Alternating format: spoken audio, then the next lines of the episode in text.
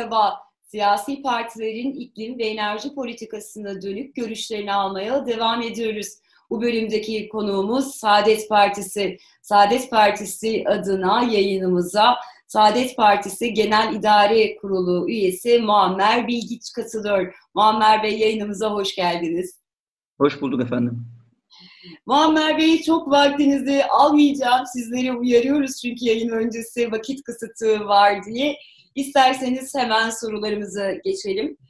Türkiye'de yakın dönemde yapılan bir ankete göre, Konda'nın yaptığı bir ankete göre her 10 kişiden 6'sı iklim krizi, dünyada bir iklim değişikliği olduğunu düşünüyor. Sizce bir iklim krizi yaşıyor muyuz? Partinizin bu konudaki tutumu nedir? Yani bunun düşünülecek bir olay olduğunu ya da inanılacak bir olay olduğunu değil de bunun bir gerçeklik olduğunun e, biz farkındayız. E, çünkü iklim anormallikleri son yıllarda giderek e, arttı. Sel felaketleri, hortumlar, e, dünyada görülen kasırgalar, e, kuraklık, e, mevsimlerin döngüsünün değişmesi, ilkbahar, sonbahar e, mevsimlerinin kaybolması, yaza ya da kışa dönüşmesi bütün bunlar bizce iklim krizinin göstergeleri. E, böyle bir olay e, var. Tabii bunun e, neticesinde işte su kaynaklarının azalması, suyun azalmasından sonra kuraklığın, gıda yetersizliğinin ortaya çıkması, bunun akabinde göçün ve yoksullaşmanın e, olması da kaçınılmaz gibi duruyor eğer dünyadaki üretim tüketim ilişkileri bu şekilde devam ederse. Anlıyorum. Teşekkür ederim iklim krizinin olduğunu, buna dönük çözümler üretmek gerektiğini düşünen hem uluslararası örgütler hem de devletler 2015 yılında Birleşmiş Milletler çatısı altında Paris'te bir araya geldiler ve Paris İklim Anlaşması olarak da bilinen anlaşmayı imzaladılar. Türkiye'de bu anlaşmayı imzalayan ülkelerden birisiydi. Ancak Türkiye anlaşmayı iktidar en azından parlamentoya getirmedi. Parlamentonun onayından geçmedi. Sizce Türkiye anlaşmayı neden parlamentoya getirmiyor? Şimdi e, bunun e, iktidar tarafından ileri sürülen gerekçeleri e, olabilir. Ama e, Türkiye'de son 20 yıldır e, biz AK Parti iktidarına baktığımızda üç sektörde e, AK Parti iktidarı yandaşlarını e, besliyor. Biri vahşi madencilik, bir diğeri vahşi enerji politikaları, e, bir diğeri de vahşi inşaat politikaları. Bu vahşi madencilik ve vahşi enerji politikalarını uygulayan AK Parti'nin e, Paris İklim Anlaşması ya da bir başka iklim anlaşması dünyanın e, ısı artışının önüne geçilmesi, dünyadaki fosil yakıt kullanımının son bulmasının önüne geçilmesi gibi politikalara AK Parti'nin onay vermesinin biz mümkün olduğunu e, düşünmüyoruz. Bakın e, Türkiye'de bir yılda kişi başına 250 kilogram buğday üretiliyor. Böyle bir ülke Türkiye. Ama aynı Türkiye e, bir yılda kişi başına 1000 kilogram çimento paketliyor. 500 kilogram asfalt döküyor. 6600 kilogram sera gazı salıyor ve 33 kilogram plastiği toprağa gömüyor. Türkiye böyle bir e, ülke. Yine Türkiye'de e, biz e, şunları aktarmak istiyorum. E, enerji kullanımına baktığımızda Türkiye'deki e, tüketilen enerji nereden sağlanıyor? Buna baktığımızda bu yüzde 27'si petrolden, yüzde 33'ü doğalgazdan, yüzde 19'u taş kömüründen, yüzde 14'ü lignitten e, sağlanıyor. Türkiye'de üretilen, e, pardon tüketilen enerjinin. Yine Türkiye'de de elektrik e, üretiminde de e, doğalgazın ve kömürün payı hiç de düşük değil. %29 doğalgazdan %22 kömürden elektrik üretimi e, sağlanıyor. Böyle bir e, ülkede yandaşların ki enerji şirketlerinin özel olduğu düşünülürse rantının kesada uğramaması için bizce Türkiye iklim politikalarında e, gerekli adımları atmıyor diye düşünüyoruz. Anlıyorum. Çok teşekkür ederim. Bir de biliyorsunuz Paris İklim Anlaşması ya da iklim krizi dediğimizde sizin de altını çizdiğiniz gibi hidrokarbon yani fosil yakıtlardan yenilenebilir, sürdürülebilir kaynaklara dönük tavsiye ve uyarıları görüyoruz. Türkiye'de de bu konuda uygulamalar var. Ancak nedense e, HES'ler yapıldığında, barajlar yapıldığında bazı antik şehirlerin su altında kaldığını, toplumun sokağa indiğini görüyoruz. Bütün evet. bunları dikkate aldığımızca sizce Türkiye'nin yenilenebilir enerji yatırımları ve politikası başarılı mı? Yani Türkiye yenilenebilir enerji kullanımında e, OECD ülkelerinin üzerinde, ortalamasının üzerinde bir e, durumda. Ama bu Türkiye'nin başarılı olduğu anlamına e, gelmiyor. Türkiye sadece güneş enerjisi potansiyelini kullansa yıllık 400 milyar kilowatt saat elektrik üretme potansiyeline sahip bir ülke. E, buna karşın Türkiye'nin sadece 2019'da e, e, elektrik tüketimi 291 e, milyar kilowatt saat.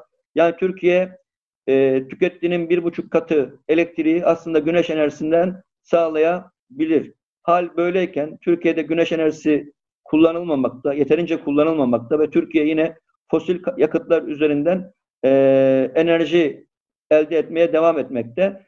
Bir de Türkiye'de mesela e, lastik, otomobil lastiği yenilenebilir enerji kaynakları arasında e, sayılıyor. Bu yani nasıl diyelim izah mümkün olmayan e, bir durum. Siz e, yaptığınız kanunlarla, yasalarla herhangi bir maddenin tüketimini ya da onun e, yakılmasını e, yenilenebilir enerji olarak tanımlıyorsunuz. Yani AK Parti iktidarının 20 yılda yaptığı iki şey var. Biri verileri itibarsızlaştırdı. Çünkü Türk ülkenin matematiğiyle e, oynadı. İşte tüfe rakamları var, diğer rakamlar var. Bütün bu rakamlarla oynadığı için matematik kendisine olan saygısını yitirdi AK Parti iktidarında.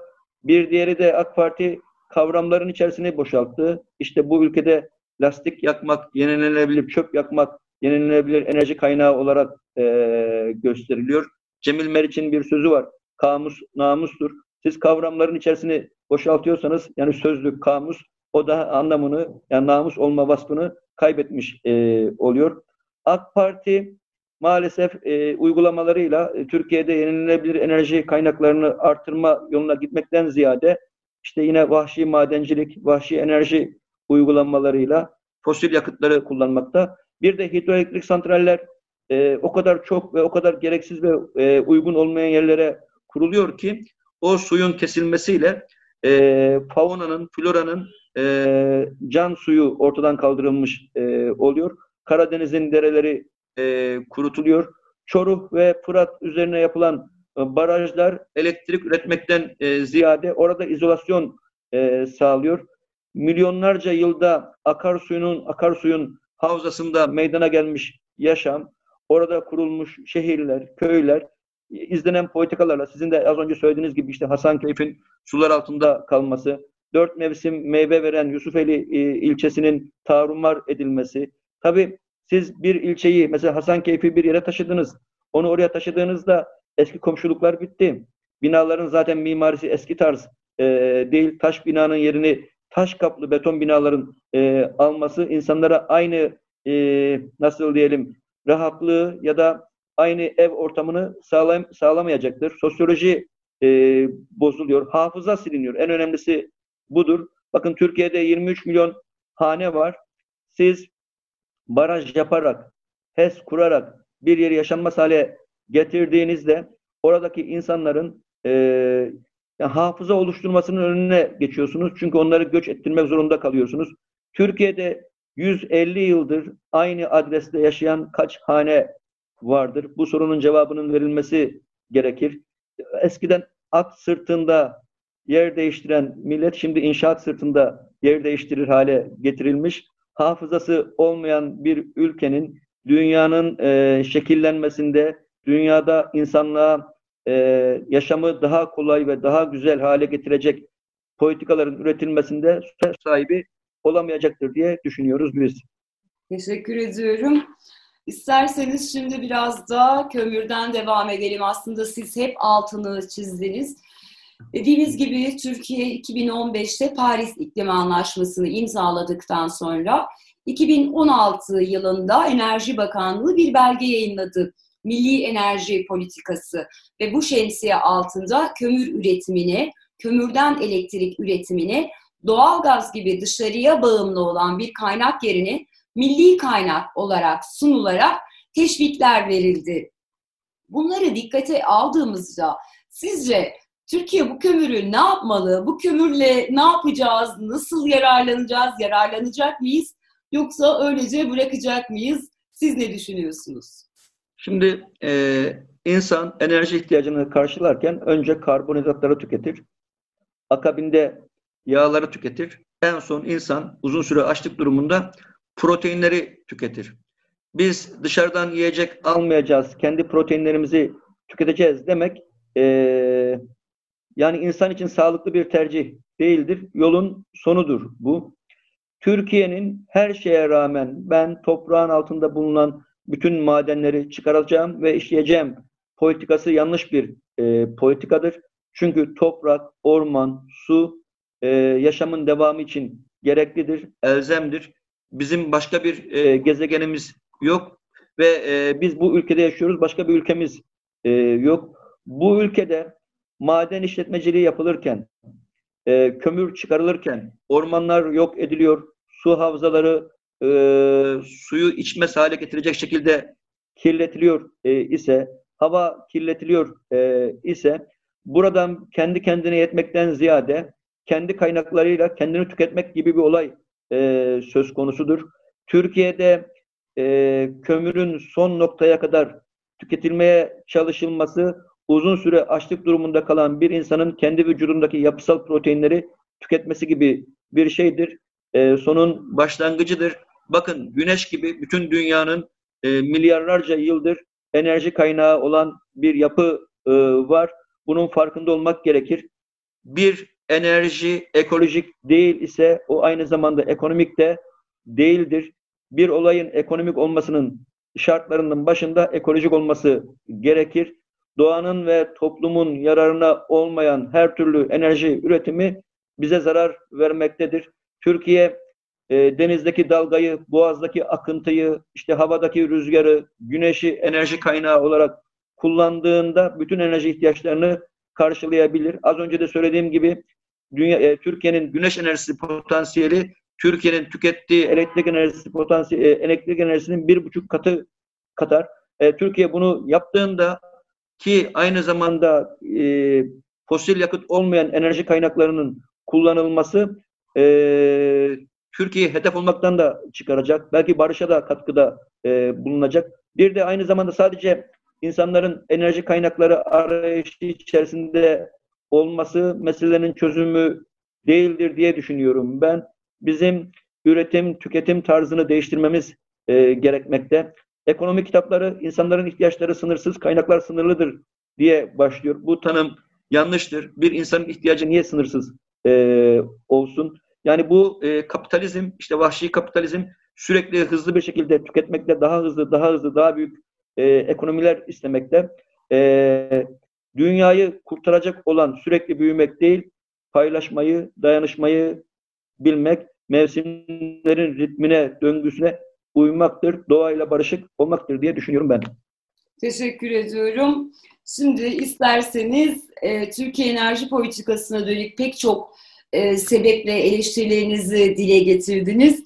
Türkiye enerji politikası ve uygulamalarına 10 üzerinden puan verecek olursanız kaç puan verirsiniz? Neden?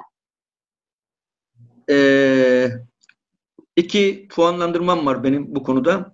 Eğer ben fosil yakıtlardan e, para kazanan bir enerji lobisi mensubuysam hükümete vereceğim not 10 üzerinden 10 olur. Hı hı. Çünkü bu ülkede güneş enerjisini e, yaygın hale getirememek, e, fosil yakıtlardan para kazanan enerji lobileri için e, elzem bir olaydır ve hükümet bu noktada oldukça başarılıdır. 10 üzerinden 10 olur. Ama doğa ve toplum üzerine e, top, doğa ve toplum yararını düşünerek not verirsek 10 üzerinden eksi 10 olur.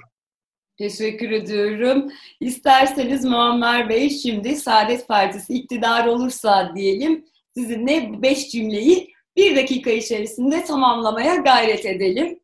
Başlıyorum hazırsanız. Saadet Partisi olarak biz iktidar olursak Paris İklim Anlaşması gibi anlaşmalar e, önemli olmakla beraber yeterli değildir bu anlaşmaların e, Amerika, Çin, Hindistan gibi ülkelere yaptırım uygulayacak hale gelmesi için gayret edeceğiz. Evet. Saadet Partisi olarak biz iktidar olursak nükleer enerji Akkuyu projesi e, nükleer enerji e, Türkiye için ya da dünya için bir tehdittir. Ancak e, nükleerle ilgili bilimsel çalışmalar bu kapsamın dışındadır diye düşünüyoruz. Saadet Partisi olarak iktidar olursak doğal gaz rezervleri ve politikası yani e, fosil yakıtlarla ilgili tüm e, durum ortadadır. Havayı kirleten, ormanları yok eden, suyu kirleten enerji kaynakları e, yaşamı kesintiye uğratmadan e, vazgeçilecek şekilde terk edilmelidir diye düşünüyoruz. Tamam. Saadet Partisi olarak iktidara gelirsek HES'ler canlıların e, can suyunu kesen, canlıyı susuz bırakan, köyü susuz bırakan, toprağı susuz bırakan, tarımın önüne geçen her türlü uygulamadan vazgeçeceğiz. Evet ve son sorumuz. Saadet Partisi olarak iktidar olursak termik santraller. Yani kömürün bir enerji kaynağı olarak e, kullanılması meselesinin sonuç e, doğurduğu sonuçlar ortadadır. Bundan da yine radikal bir şekilde vazgeçmek mümkün değildir ama yine bu da yine yaşamı e, sıkıntıya sokmadan, çalışanları sıkıntıya sokmadan, o termik santrallerin bulunduğu bölgelerdeki halkla, kent konsey, konseyleriyle, sivil toplum kuruluşlarıyla bir araya gelip istişareler yapılarak bundan vazgeçmenin, bu zararı en aza indirmenin yolları konuşulacaktır diye düşünüyorum. Çok teşekkür ediyorum Muammer Bey. Hem genel olarak Türkiye enerji politikası ve iklime dönük kaygılarınızı siyasi parti olarak tutumunuzu bizimle paylaştınız. Hem de iktidar olursanız bu konudaki vizyonunuzu kısaca izleyicilerimize özetlediniz. Yani partilerin e, ilkeleri vardır, prensipleri vardır. Partiler ilkelerinden, prensiplerinden vazgeçmezler ama bir de partilerin programları vardır. Partiler programlarını halkla, bilim insanlarıyla, e, aktivistlerle, sivil toplum kuruluşlarıyla, kent yönetimleriyle, yerel yönetimleriyle, e, komşularıyla, e, komşu ülkelerle e, istişareler yaparak partiler programlarını geliştirebilirler, değiştirebilirler diye düşünüyorum ben. Teşekkür ediyorum. İşte siz denklemin bu bölümünde Saadet Partisi'ni ağırladık. Kendileriyle Türkiye'nin enerji politikasını, iklim krizini ve buna dönük çözüm öneri, önerilerini ele almaya çalıştık. Bizi izlediğiniz için teşekkür ederiz. Hoşçakalın.